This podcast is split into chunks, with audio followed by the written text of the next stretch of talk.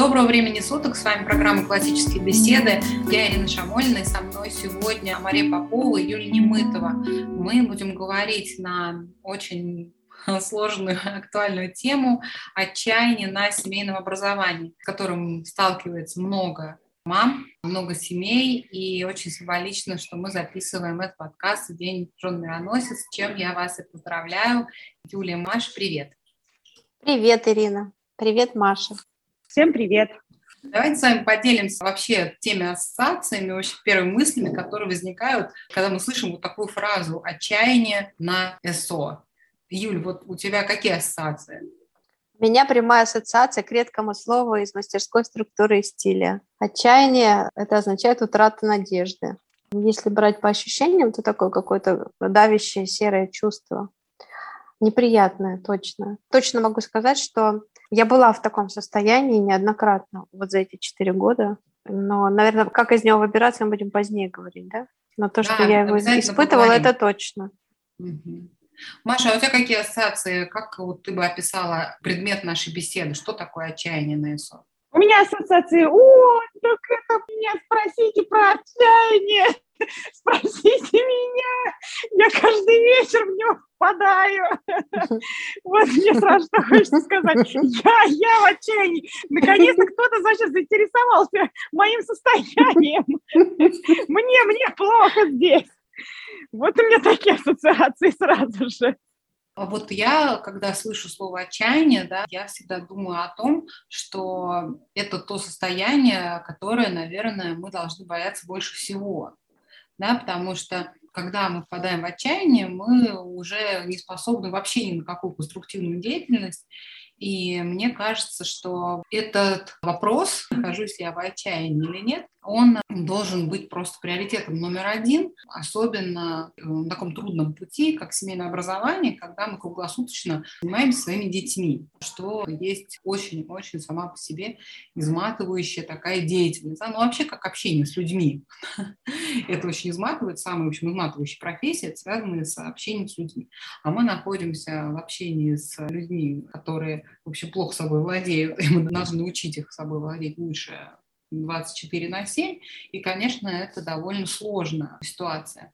Ну, говорю вот, точно, это про меня. Отчаяние – это вот какие-то если разделить слово, да, от и чаяния, то есть какие-то чаяния, которые, наверное, исчезают, то есть утрата надежды, не зря мы так э, определили это слово, то есть когда, видимо, человек в таком состоянии, что он уже ничего не хочет, руки опускаются от всего, а может быть, это я вот сегодня думала, утрата надежды происходит от того, что надежда не совсем верно определена. Может быть, цель слишком высока или ожидания слишком большие, и мы не можем правду себе сказать о том, что ну, сейчас это не по сеньке шапка, вот э, такая цель, которая стоит. Может быть, именно высота этой цели приводит нас к отчаянию, даже если говорить о семейном образовании, об обучении детей.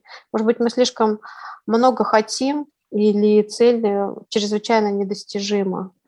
Да, мне кажется, что это вот напрямую связано вообще с ситуацией, когда мы ставим во главу угла результат, а не процесс. Да? И этот результат, он оказывается все время от нас ускользающим да, и малодостижимым, поэтому происходит фрустрация, потому что мы этого результата никогда не можем достигнуть.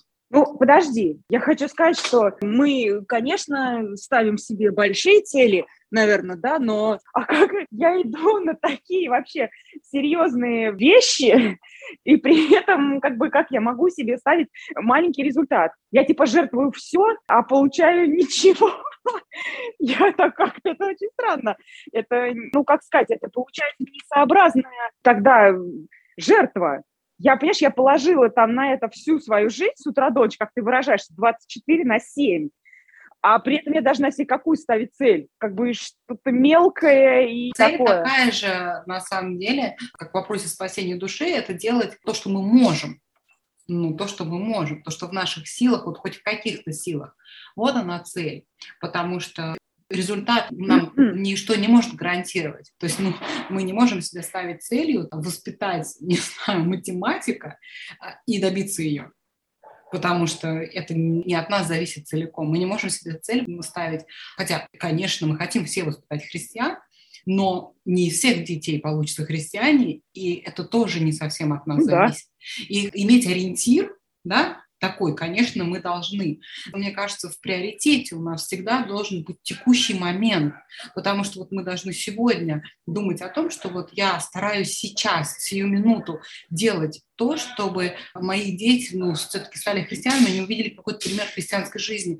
А станут они христианами или не станут они христианами, но мы не можем никак дальше, да, чем наш вот текущий момент на это влиять.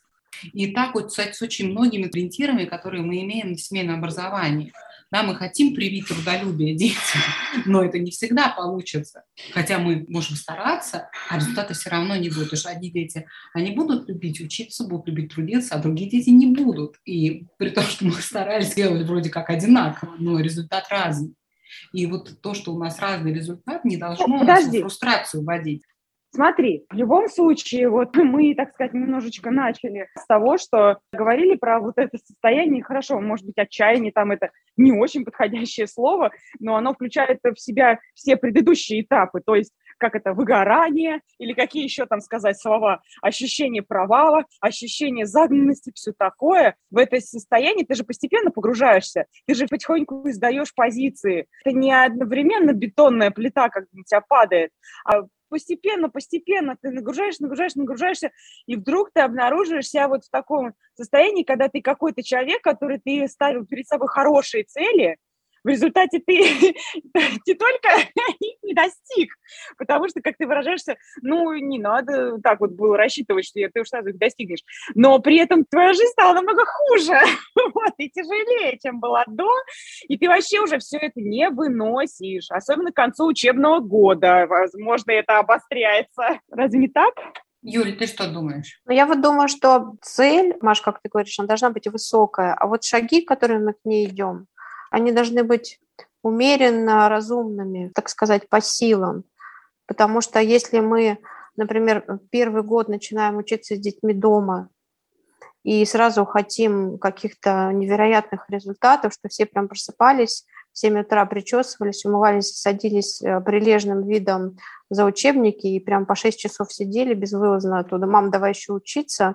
Если мы вот такую цель ставим себе в первый год, радуясь то, что дети... этом, радуясь. Ну, конечно, да, причесанные, радостные, вот эти все там на прямой пробор.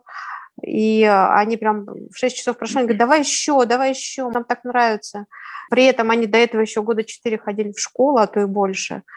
И если такая цель стоит, то отчаяние, ну, как бы оно априори случится, потому что но это невозможно. Шаг слишком большой. Это как мы идем в поход, да, в гору, да, и пытаемся шагать там какими-то гигантскими шагами, то мы очень быстро устанем, захотим пить, выпьем всю воду, и тогда и начнем нерационально расходовать не только внутренние силы, но и начинаем непланово съедать все, что у нас есть, и тратить все ресурсы вот эта неразумность, непоследовательность и uh-huh. не по силам груз, который мы на себя взваливаем, а еще страшнее, если цель такая, которую я только что сказала, то здесь точно будет отчаяние. А вот у меня, например, так и было, то есть я так и хотела за полгода. И, конечно, это такая стратегическая ошибка. А признать себе, что ты этого не можешь сделать, что ну как это там, я вообще своих детей не знаю, потому что они ходили в школу, и мы вообще в принципе-то мало виделись и признать, что я не в силах буду такого результата добиться даже там через пять лет, но не всякий может.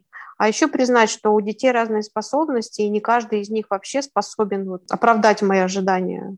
Прям весело и радостно заниматься учебой ежечасно. То есть если подойти без размышления и вот с каким-то слишком амбициозным подходом и цели будут слишком такие завышенные, то тогда да, это как не знаю, гимнасты тренируются, если без разогрева заставить их сесть на шпагат, ну, просто все порвется, все мышцы. Так и здесь.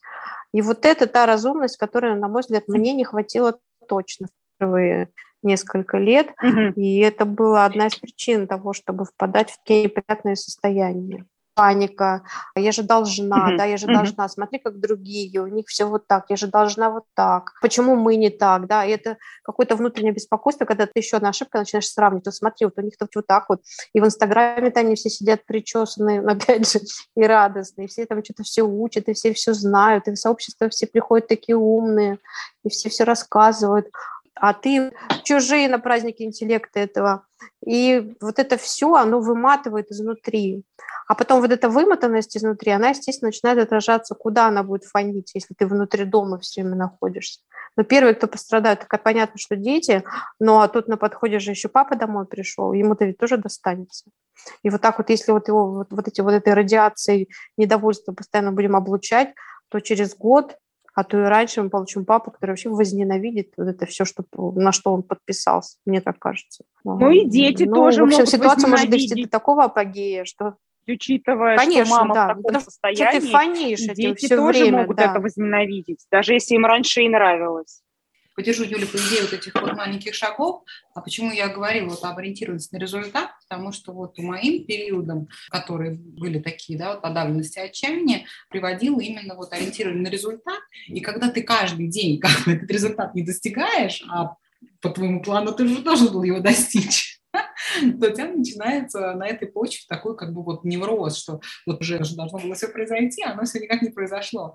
И мне помогло стабилизировать да, свое внутреннее состояние, именно ориентация на то, что вот мне Бог дал сегодняшний день. Я вообще не знаю, меня будет завтрашний день или нет, потому что все что угодно может быть. И я должна исходить из того, что я могу самое лучшее сделать сегодняшний день, не теряя душевного мира, поставив это приоритетом, то есть свое спокойное, не истеричное, не паникующее, не подавленное, не депрессивное, а не агрессивное внутреннее состояние, да, исходя из этого, что я могу сделать полезного для своих детей, для своей семьи.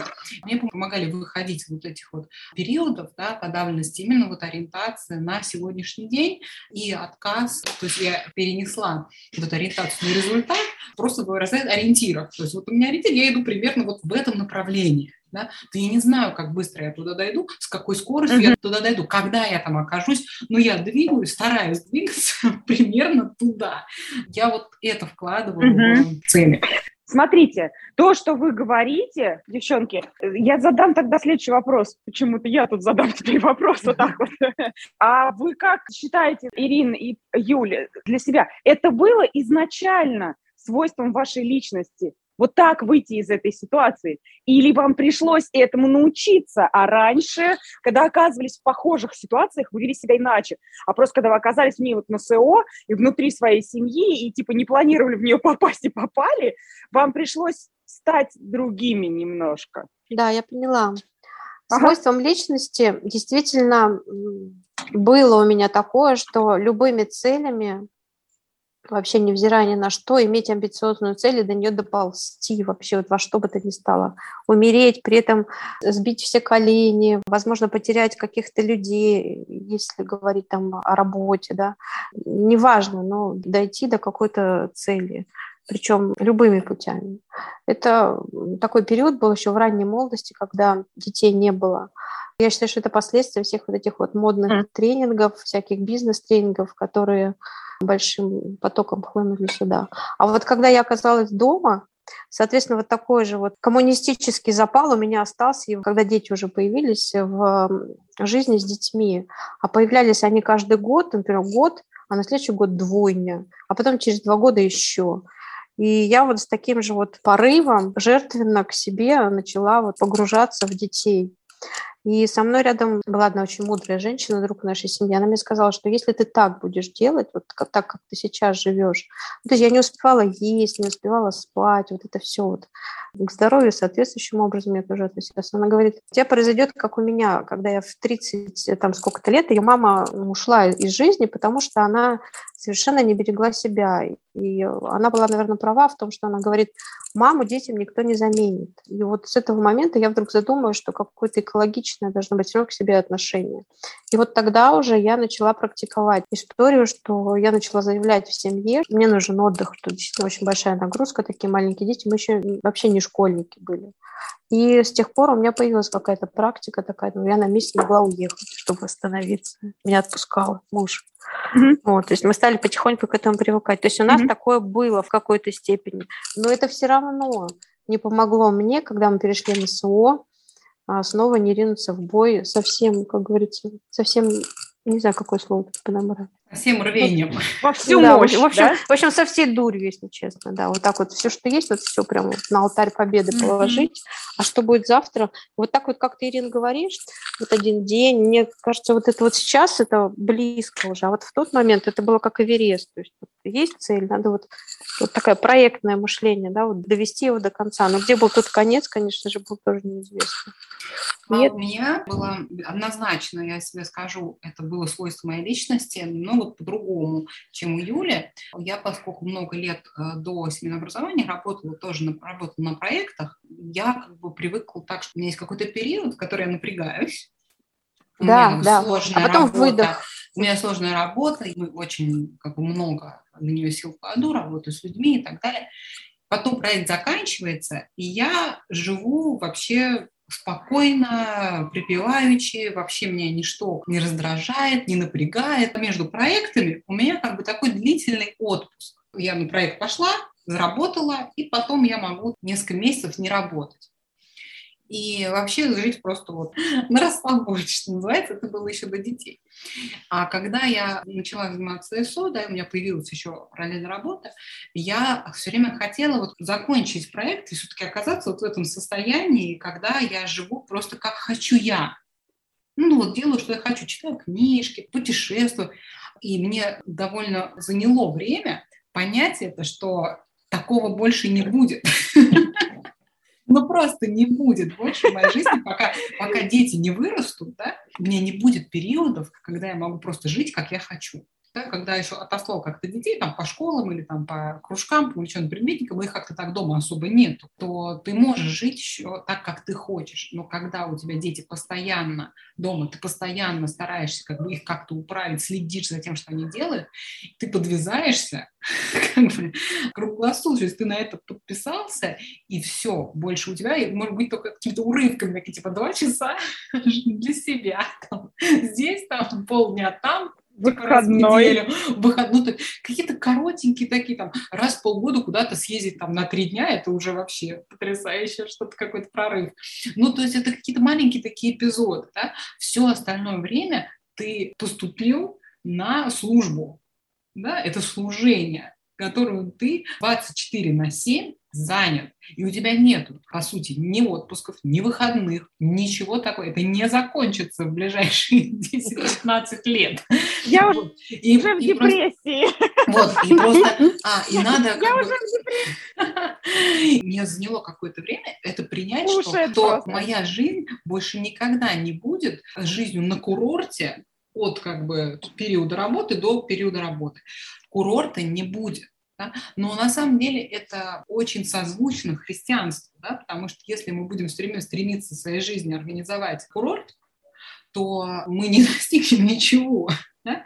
И женщина спасается чадородием, это на семейном образовании другой смысл очень глубокий, да, получает, чем нам там казалось, э, когда, например, настолько родились дети, да, что мы вот родили, ну, это вообще уже такое, такое, такое.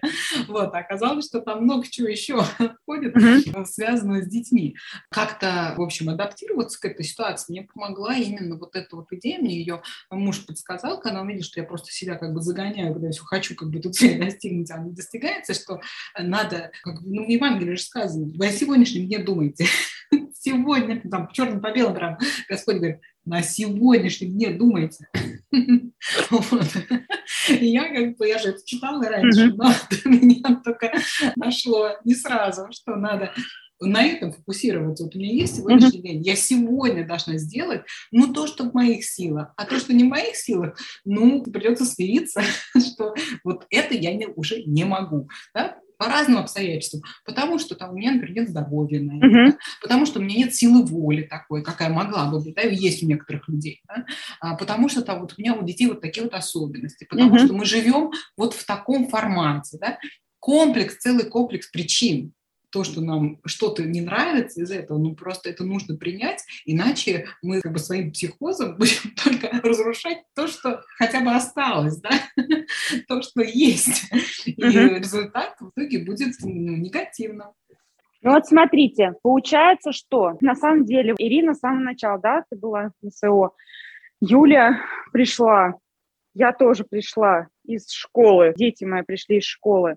Мы были многодетные. Ирина начинала не многодетное НСО, потом тоже стала многодетной и осталась на СО.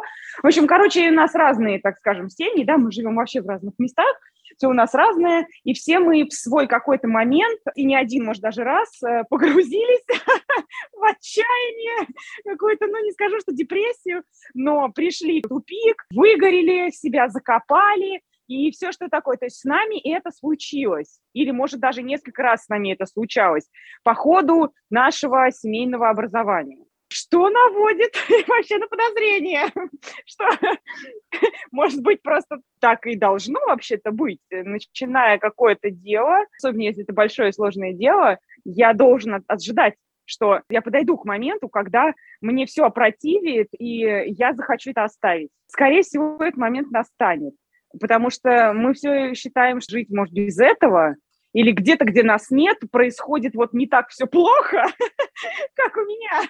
И только у меня выдающийся, значит, кошмар, вот, который достигнуть мог э, только я, потому что это не моя дорога, например. Понимаешь, о чем я? Да, я понимаю, что ты имеешь в виду. Мне кажется, знаешь, что это опять же сводится к нашему желанию свою жизнь упростить, да, сделать как-то все полегче. То есть не принять то, что вот нам дается, а как-то вывернуться так, чтобы себе, в общем, сделать все попроще, полегче, но в итоге мы только это усложняем, только усугубляем ситуацию. Да? Это очень со многими вещами, мне кажется, в жизни так. Да? Например, со здоровьем тем же. Известно прекрасно, что профилактика болезней гораздо лучше, чем лечение. Да?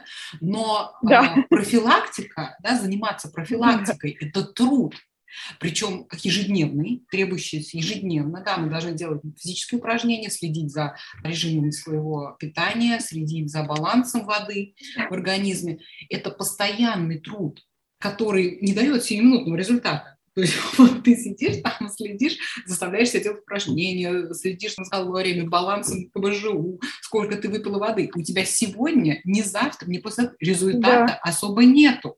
Но если ты как бы мыслишь да, стратегически, ты понимаешь, что тебя это убережет от многих заболеваний. Хотя сейчас кажется, что ну, намного проще просто на это все забить, вообще жить, ну, как я хочу, а потом когда-нибудь, ну, вдруг я и не заболею.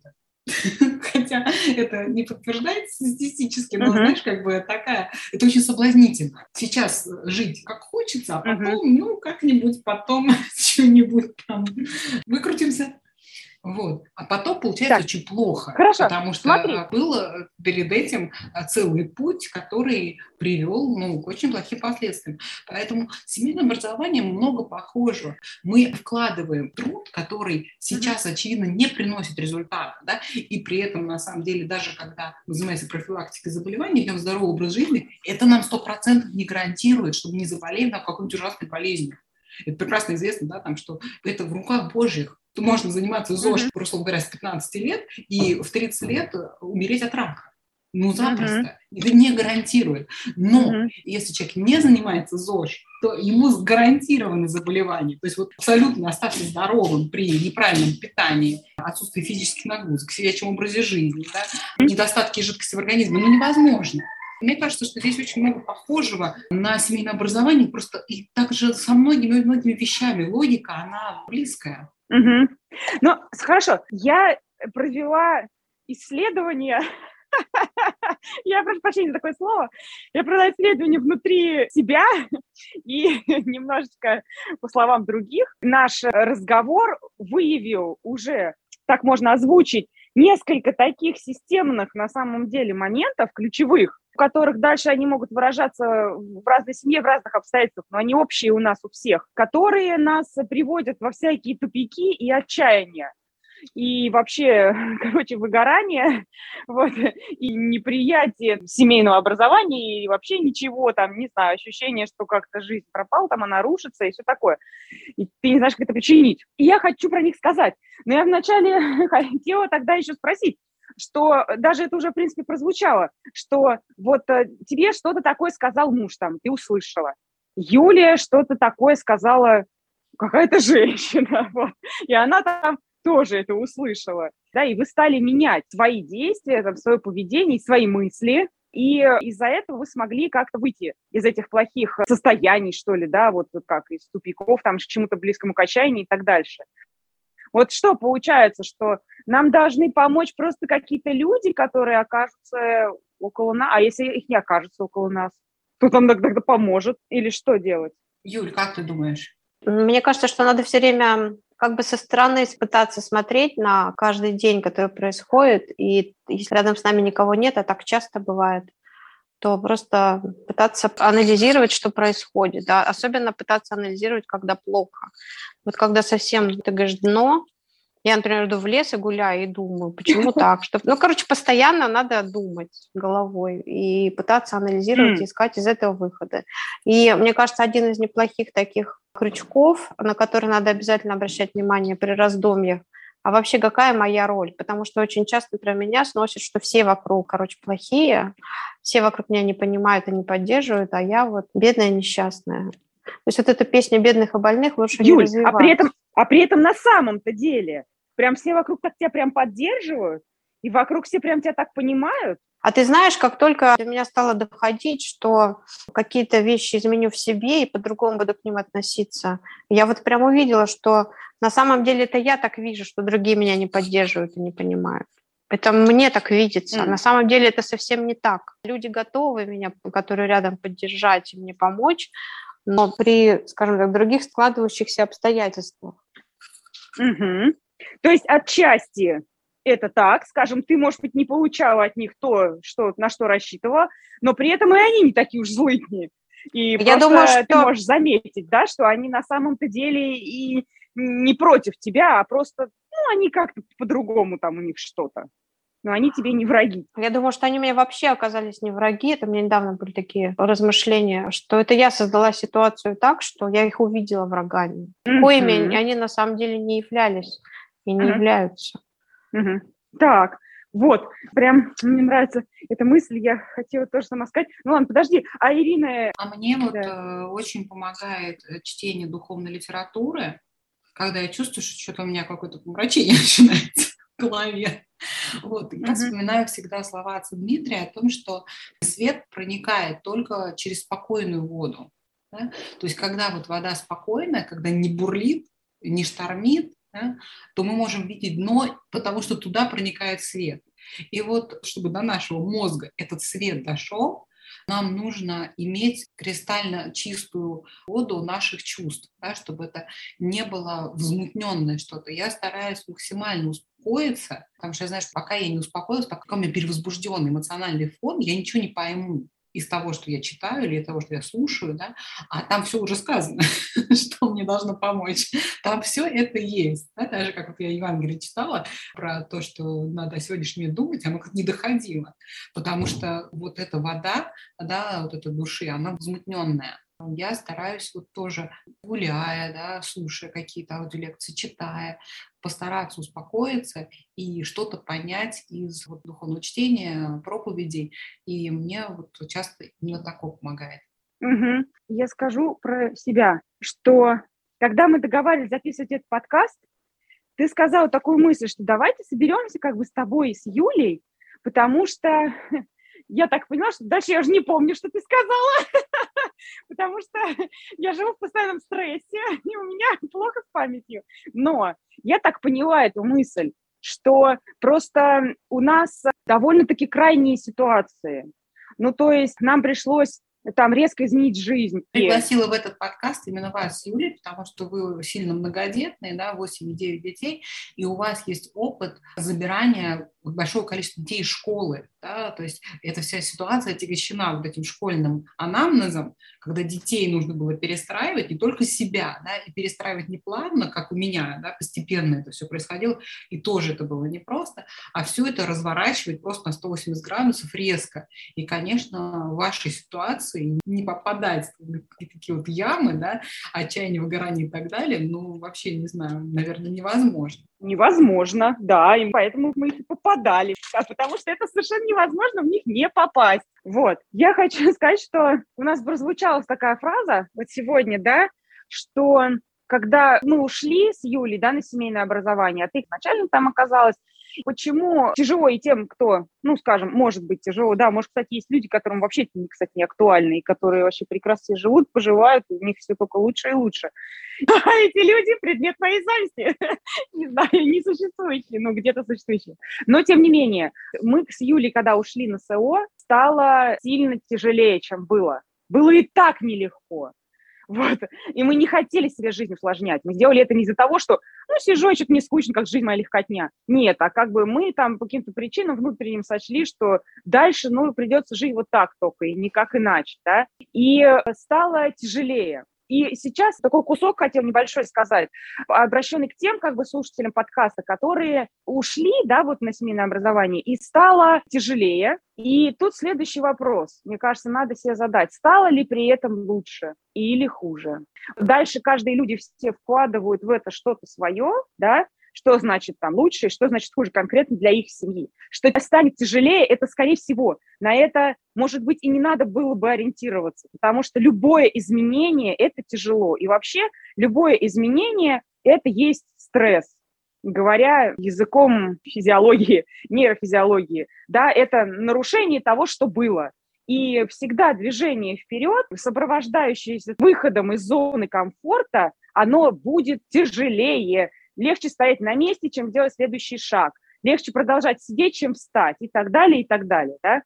И здесь просто легкость и тяжесть, они, наверное, не могут служить исчерпывающей причиной, чтобы что-то делать или не делать. Потому что тяжело мне встать с кровати, но я все равно встану, пойду там водички попью, потому что ну, мне очень хочется попить. Важно подумать себе, стала ли лучше жизнь или хуже. Потому что ну, бывает, что мы как бы делаем, да, что-то, и вроде правильное, но э, жизнь хуже становится. И когда стало хуже, хочу сказать пару слов про это. Мы уже немножко про это сказали, но я думала об этом тоже, и какой-то сформулировала в себе некоторый итог – что, во-первых, когда стало хуже, особенно мы говорим там про мам, да, если они бывают в одиночестве немного с этим воюют, кажущимся одиночестве, как Юля сказала, ну, неважно, так это или нет на самом деле, вот я ощущаю, что я одна со всем этим парень, да, мне кажется, что необходимо искать помощи в каких-то самых острых и важных вопросах. Они для каждой семьи свои. Например, совершенно для меня невыносимо, что беспорядок в доме нужно, чтобы кто-то с этим помогал. Я не знаю, за деньги, натурпродукты какие-то или за что-то еще, нужно искать помощи. Потому что вообще, мне кажется, что семья без помощи не может. Искать помощь нужна. В этой ситуации тем более. Вот нужно посмотреть, что остро. Или вы не выдерживаете, что дети вообще не делают уроки. Все остальное еще вас не так ранит, да? А вот в вашей ситуации, когда стало хуже, вот что выделить самая беда, да? когда у меня в доме к зиме не топится печка, прохудилась крыша, там упало крыльцо, не вставлены окна, да, нужно определить какую-то очередь. Что-то из этого могу сделать я, а что-то мне нужно привлечь каких-то других людей, потому что все сделать я не могу. Ну, такой вот немощный я человек. Не могу, и все. Очень сильно меня ранит, что дети, когда, мне кажется, не делают уроки. Можно за очень небольшие какие-то деньги нанять какого-нибудь студента, да, и полно таких объявлений, там, условно говоря, на там, Авито или на других ресурсах, что он мог бы просто, этот человек за небольшую символическую плату, если у него свой интерес, да, будет так работать, а у вас будет интерес, что он будет просто наводить в этом деле порядок, усаживать детей там за уроки, следить там за ними за час, потом их поднимать и уходить домой. И вы решите для себя эту самую острую проблему, которая наносит вам самый большой психологический урон. Тогда будет, может быть, легче справиться со всем остальным.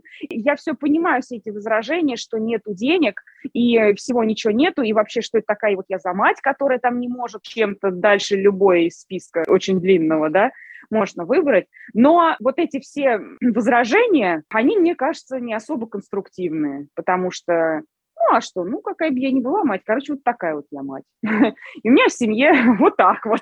И мне, в конце концов, важнее, чтобы в моей семье было все хорошо, а не то, что об этом думают окружающие, например, люди, да, которые скажут, что там она, вон, наняла каких-то, и они там за ее детьми следят. Ну, в смысле, ну да, ну, может, и наняла, или нет, это вообще, ну, это касается только меня, да. Это мой корабль, он плывет по Житейскому морю, остальные плывут на своих кораблях. Кто из нас куда доплывет, это еще неизвестно. И я на своем корабле как бы, должна какие-то порядки свои устанавливать, чтобы он плыл дальше, а не шел ко дну.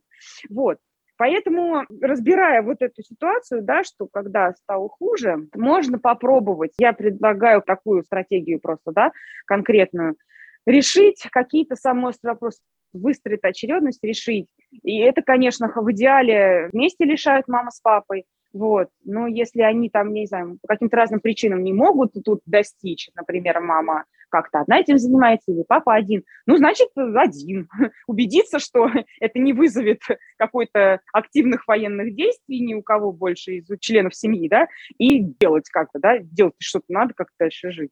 Это может помочь. И есть еще один момент, когда стало хуже который уже относится к решению текущей ситуации, а к размышлению о причинах. Это все, что вы сказали про это. Зачем мы ходим в лес, это все обдумывать, вот, или еще куда-нибудь, или как-то читаем духовные там книги и всякие другие применяем вещи, это чтобы, возможно, выделить причины. И эти два направления, они не взаимоисключающие, они могут реализовываться параллельно, да. То есть я одновременно чиню в доме крышу и печку, чтобы все-таки зимой не померзнуть, а при этом думаю, как же я дошла до такой жизни? Что же меня привело в этот момент, что я вот в таком, значит, состоянии, когда уже снег, а у меня вот это. Что же меня в такой вот угол как бы загнала, что ли, и так дальше. Здесь я хотела сказать, эта вещь, она не прозвучала у нас сегодня, но я скажу про нее не потому, что я, например, ее видела в своей семье и во многих других семьях моих товарищей по семейному образованию. И не только, а вообще по людям, у которых есть вообще семья. вот. Эта вещь заключается в том, что очень часто так бывает, что человек в семье начинает какое-нибудь дело. И когда все решили, значит, это начать, причем это дело может начаться прямо со свадьбы, семья, например. Вот. Вроде начинаем мы вместе, вроде договорились о чем-то, да, вроде дело было общее. А в процессе может как-то так непонятно как оказаться, что это дело общим быть перестало. Например, все в процессе взяли и стали против этого дела. Или все изначально были немного против, но смолчали, а сколько ты можешь терпеть и молчать, если, так сказать, уже тебе прижимает? Ну, начнешь э, высказываться, да? Или еще что-то произошло, человек передумал, как бы, мы все люди, да? Когда такое случилось? Мы оказываемся, что один участник, да, который не передумал, он тянет то дело сложное, которое было общим, понимаете? Несколько человек смогли бы сладить. Ну, условно говоря, нужно завести корову в коровник, а она не хочет. Или поймать бычка, завести его. Если бычок не очень это хочет, или надо быть очень искусным ковбоем, коровным человеком, который с этим может справиться, нужно несколько человек. Они тогда смогут это дело довести до конца. А если несколько человек начнут, а потом скажут, что ладно, надоело, мы устали, короче, знаешь, что один дальше давай сам. И уйдут, то этот человек один, он ничего не может сделать с этим быком это дело одному не по силам. И он бы даже и не стал бы за него, может быть, браться, если бы изначально ему люди сказали, не-не-не, мы с это не того. Тогда он, может, бы вообще корову не завел, понимаете? А так получилось, что начинали была одна ситуация, а теперь я один за всех тяну, да? Нужно понять, не произошло ли вот это. Потому что семейное образование, скажем так, мы подразумеваем, что это семейное дело а семья – это как минимум двое родителей, да, и, и дети. А бывает еще, что, как отец Дмитрий говорит, в счастливых, везучих семьях, которых все меньше, это еще и бабушки, там, и дедушки, и дяди, тети, и там так дальше, да. То есть это дело, может быть, изначально-то и не для одного человека. И если бы он один, так сказать, считал, что ему никто вообще при никто не поможет, может быть, он бы за него и не брался. А так часто бывает, что мы вот вроде как все за, а внутри ситуации оказались, а оно слишком тяжело и так дальше, и вообще по разным причинам, короче, остался я один. В такой ситуации нельзя с ней справиться.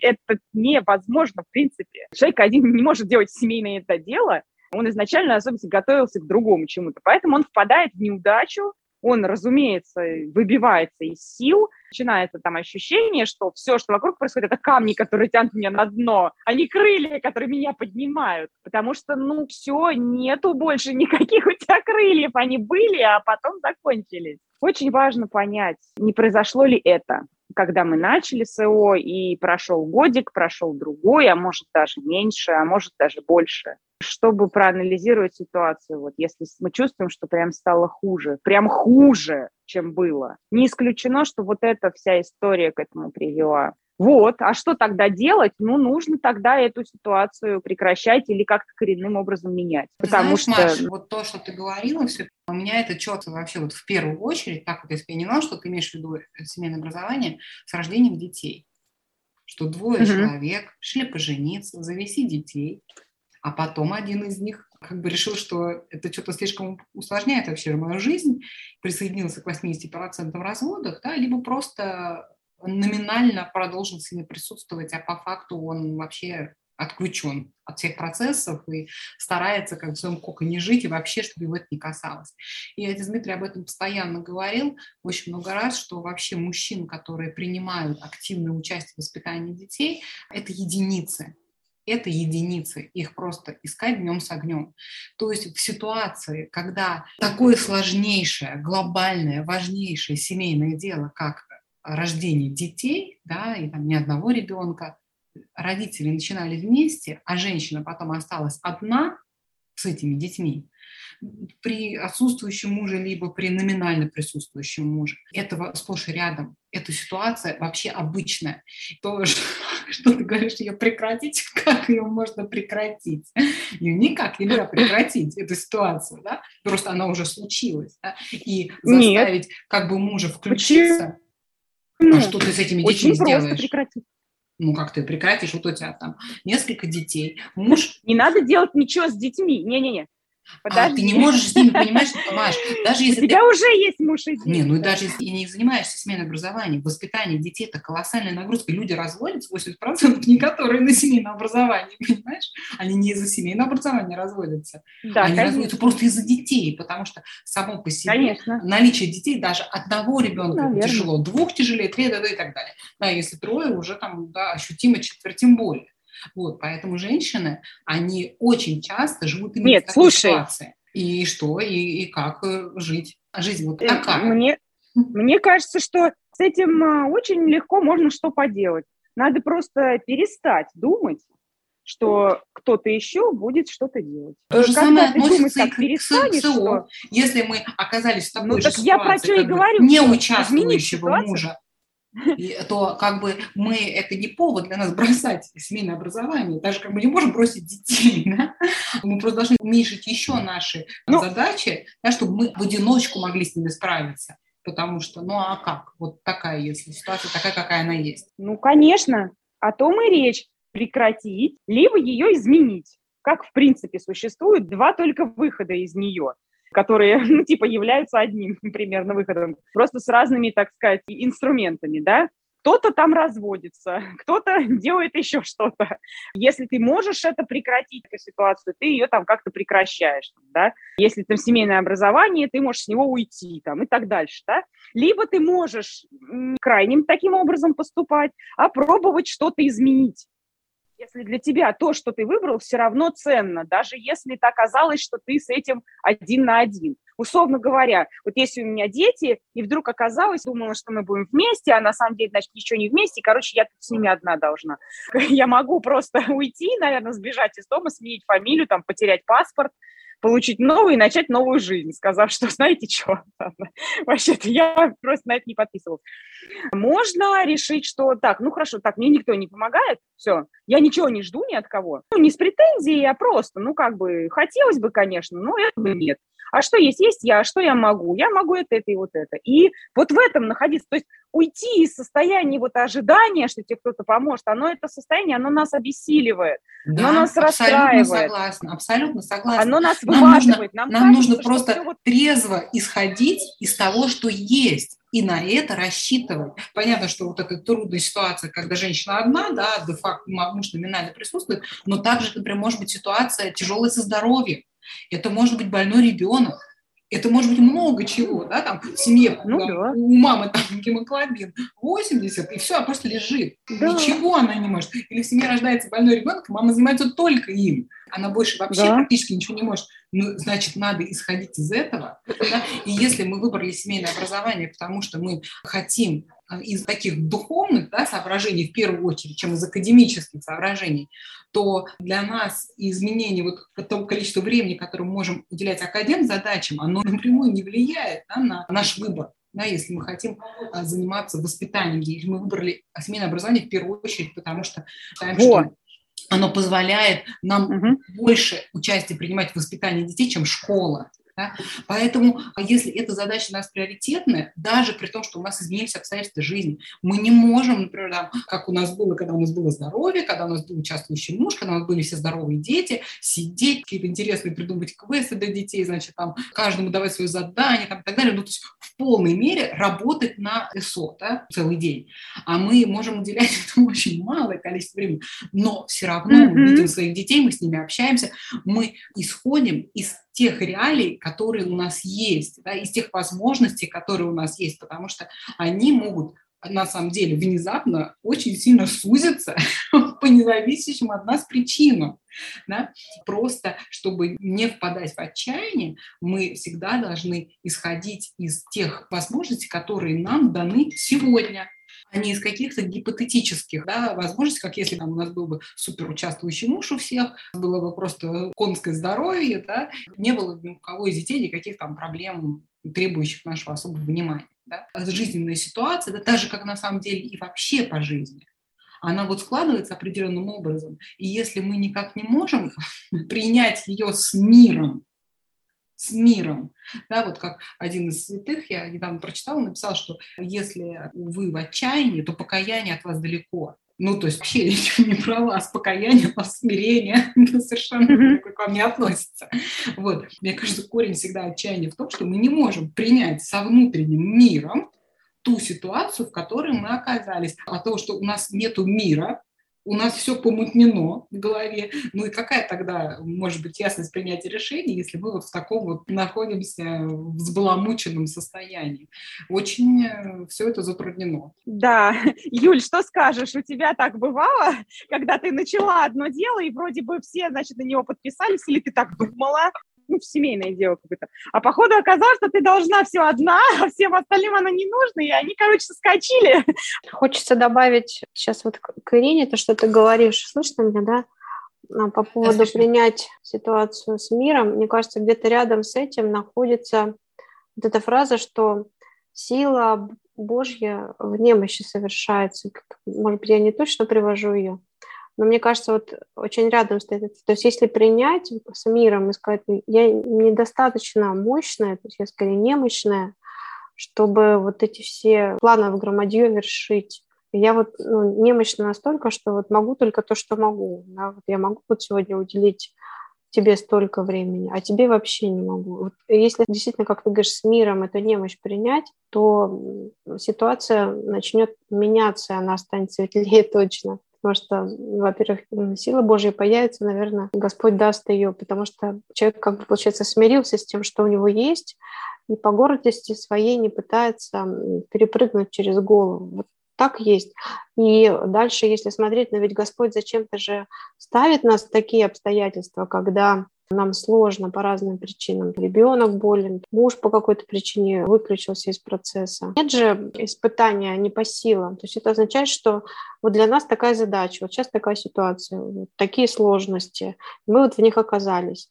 Если мы понимаем, что ну вот мы сделаем то, что можем, но можем мы мало. Вот, Господи, Ты управь и помоги, дай мне вот как-то вот силы эту задачу решить. Вот, то, наверное, mm-hmm. серая плита, она начнет спадать. Но вот я не могу, не могу я кататься на коньках и прыгать. Вот я же от этого не впадаю в отчаяние. Я не могу сделать такой объем, который, может быть, я мечтала бы сделать. У меня нет на это сил. Вот. А другая сторона этого вопроса в том, что ты говоришь, Маш, про семью по поводу того, что нужна помощь. Ну, вот мы не знаю, хорошо это или плохо, но мы оказались в такой ситуации, когда ну, вот нам части помощи в организации такой системы жизни в семье, нам ну, действительно некому было обратиться. И по сей день мы но не можем рассчитывать на чью-то помощь. А по поводу, ну вот у нас такая сложилась традиция, по поводу того, чтобы кого-то пригласить, помогать, например, по хозяйству, по чистоте, это может, как в нашем случае было, приводить к таким результатам, что дети начинают ну, благополучно этим пользоваться. И не в добро идет тот факт, что кто-то наводит чистоту в доме, например. Вот. Поэтому вот такая сложная ситуация э, в части того, что, да, много задач, там есть там, дети болеют и всякие разные другие осложнения. Нас, например, выкрутило в ту сторону, что мы должны были управляться тем, что есть. Вот, да, я одна дома, а что у меня есть, что я могу? Сил у меня действительно немного, плюс есть какие-то свои задачи, хочется как-то говоришь, погулять и все. Что у меня есть? У меня есть дети, их целых семь человек. Моя ситуация была такова, что я вынуждена была придумать систему, как включить всех этих детей во все, что нужно делать. Мне кажется, что сложность этой задачи она дала положительные результаты в том, что семейное образование, оно, конечно, приобрело другой оттенок, то есть от академической части в приоритет вышло жизнеобеспечение семьи. Ну, в общем, дети стали функционировать как полноправные такие участники всего процесса. И что это дало? Это дало, да.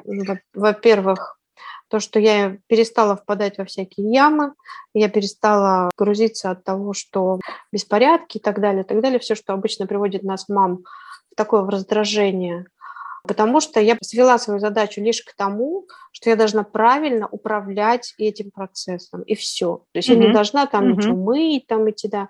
Я должна правильно управлять этим процессом и параллельно наблюдать, а как вообще этот человек который сейчас делает ту или иную задачу, как он к ней относится, она его раздражает, значит, я должна с ним поговорить. В общем, на разные всякие темы относительно того, mm-hmm. как он относится к поставленной задаче. И вот. мне кажется, что если перекладывать, начать, точнее не перекладывать, а распределять все задачи, которые стоят на всех детей, то это маму сильно разгрузит, первое, а второе, это очень сильно будет развивать разные стороны у детей. Это хорошее дополнение, важное дополнение к семейному образованию, умение выполнять поставленные задачи хорошо и в срок. Хорошо и в срок получится не сразу, ага. но во вот, всяком Юль, случае на этом смотри, пути надо сказала, стоять. Вот смотри, ты сказала, и Ирина тоже сказала. Это то, что я хотела сказать, собственно, следующее, как бы вторым моментом. То есть Первый момент у нас, да, мы обсуждаем вот это отчаяние МСО, из чего оно, так сказать, произросло, да, и мы обсудили вот этот момент, когда начали дело вместе, а потом оказалось, что ты один. Если так произошло, да, то это надо проанализировать, как бы к этому прийти и решить, как мне поступить теперь в этой ситуации. А второй момент – это то, что очень важно тоже осознать, что у наших детей есть учеба, да, и есть воспитание. Мы все привыкли к чему? К тому, что дети идут в школу. Там чем они занимаются? Учебой.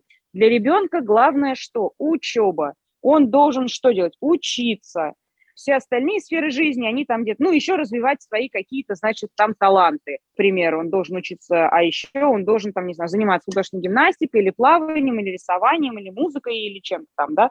То есть все это все равно вокруг академической какой-то составляющей, и это на что ребенок тратит большую часть своей жизни? Посчитайте, сколько часов, да, обычно и обычные дети тратят на эту учебу, чем на все остальное. Гораздо больше, чем на еду, на сон и на вообще все другое. Что это значит? Что это главное будет то, в чем он разовьется и куда-то продвинется. Не будем уточнять, куда, но чему человек больше времени посвящает, то и будет. Учеба, учеба, учеба. И мы все к этому привыкли, мы все ходили в школу, мы все так провели там свою жизнь, свое детство. Нам кажется, что наши дети вообще-то тоже же должны учиться, потому что а чем они еще-то тогда должны заниматься, извините, на что они еще годятся? Если как бы им надо учиться, а когда им еще учиться, да, если как в детстве, когда человек развивается, личность, мозг развивается, все такое. Не выучишься сейчас, и никогда не выучишься, больше там на всю жизнь уже каким-то там отцалом, не знаю, и так дальше. Так вот, школа решает, назовем это так, учебную задачу, да, развитие личности в современном образовании, ну, в таком виде, в котором она сейчас есть, оно вообще не ставится как задача. Это следствие. Личность должна развиваться как следствие учебных всяких навыков. Кто хорошо знает математику, тот хорошая личность. да, кто на двойку знает русский, тот э, плохая личность и так себе вообще личность. Соответственно, когда стоит учеба на этом первом месте, она, так назовем ее в кавычки, да, она будет продвинута, вот эта учеба, и она будет там какой-то там, не знаю, хороший. Вот. А если у нас семейное образование, то мы должны поставить обязательно перед собой вопрос. Мы учебу ставим на первое место в наших детях. Это главное в них. Они этим должны в основном заниматься, и мы это развиваем.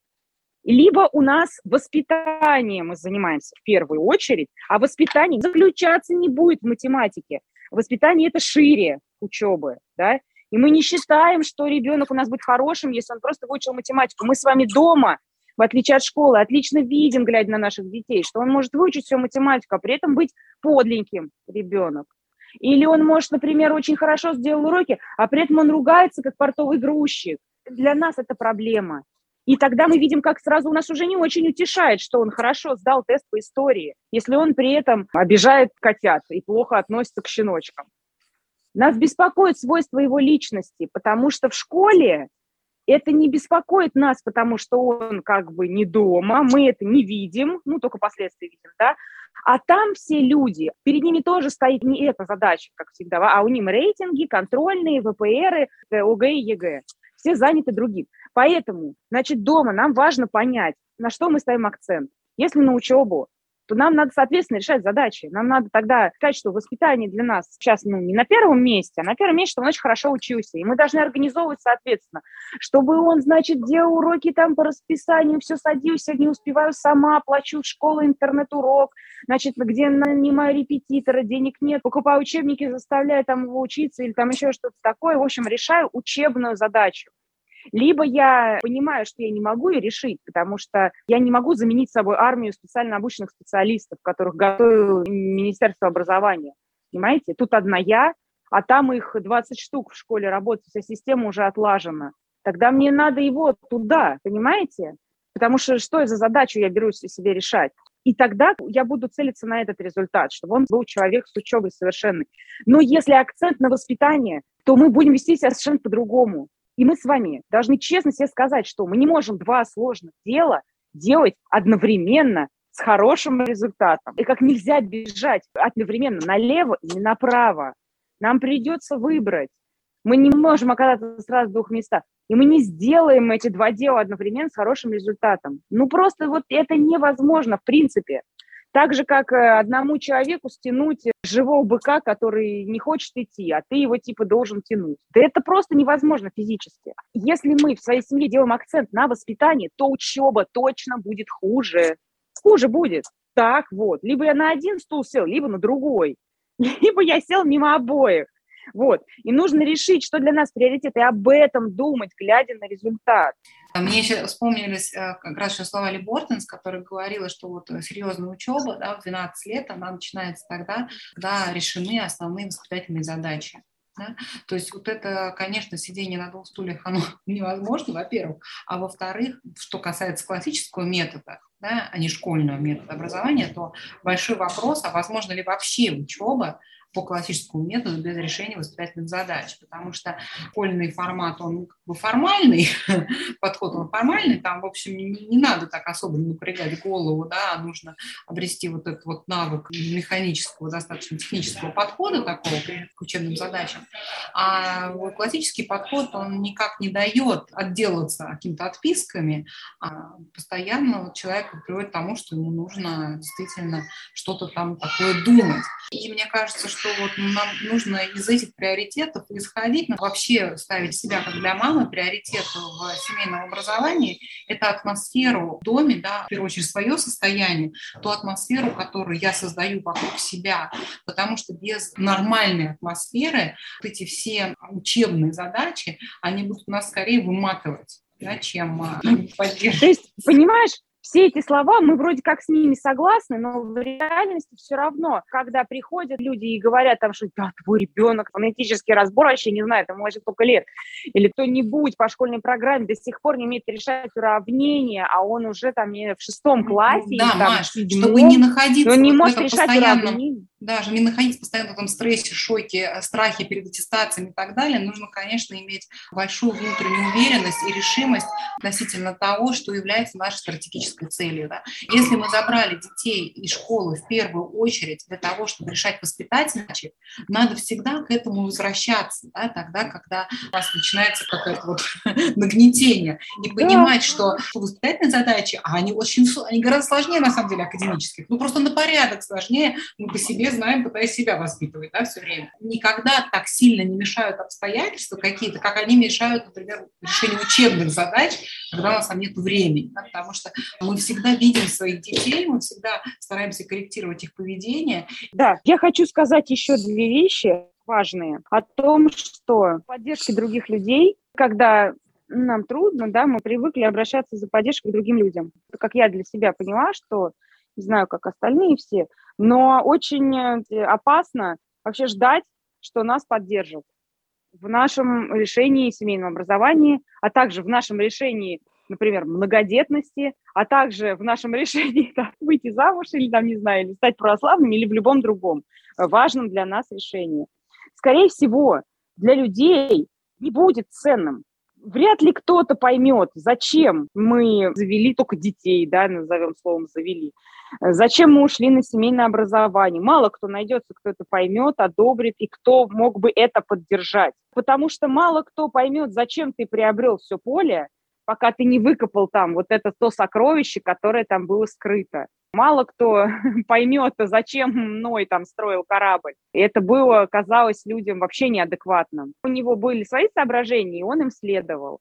И также мы, когда хотим обратиться к каким-то людям, за поддержкой, чувствуя себя в крайности. Нужно просто себе заранее сказать, что вряд ли кто-то поймет ценность этого. Это слишком странно и это как-то слишком результат непонятный, и все не к этому привыкли. И, конечно, еще вторая вещь, которая тоже у нас уже прозвучала, но я все-таки тоже сделала на нее акцент, что руководитель сложного дела, он должен быть в порядке чтобы мне не впадать вот в эту депрессию, вот в это отчаяние, в это вот там какое-то выгорание, усталость, назовите каким хотите словом, но это вот слово, когда э, я, да не могу я дальше вот, короче, администрировать все эти процессы, вот этим всем управлять, принимать решения я не могу, вот, короче, все. Я в тупике и не знаю, что, и все, у меня все опустилось, дальше руки. Было такое, один батюшка говорил, что мы потеряли искусство жить. Можем себя загонять, выжимать из себя там все, да, вот как и Ирина говорила, все бросить силы, я вот это сделал, а потом я лежу там, отмокаю, отвисаю, пытаясь прийти там в себя и восстановить силы.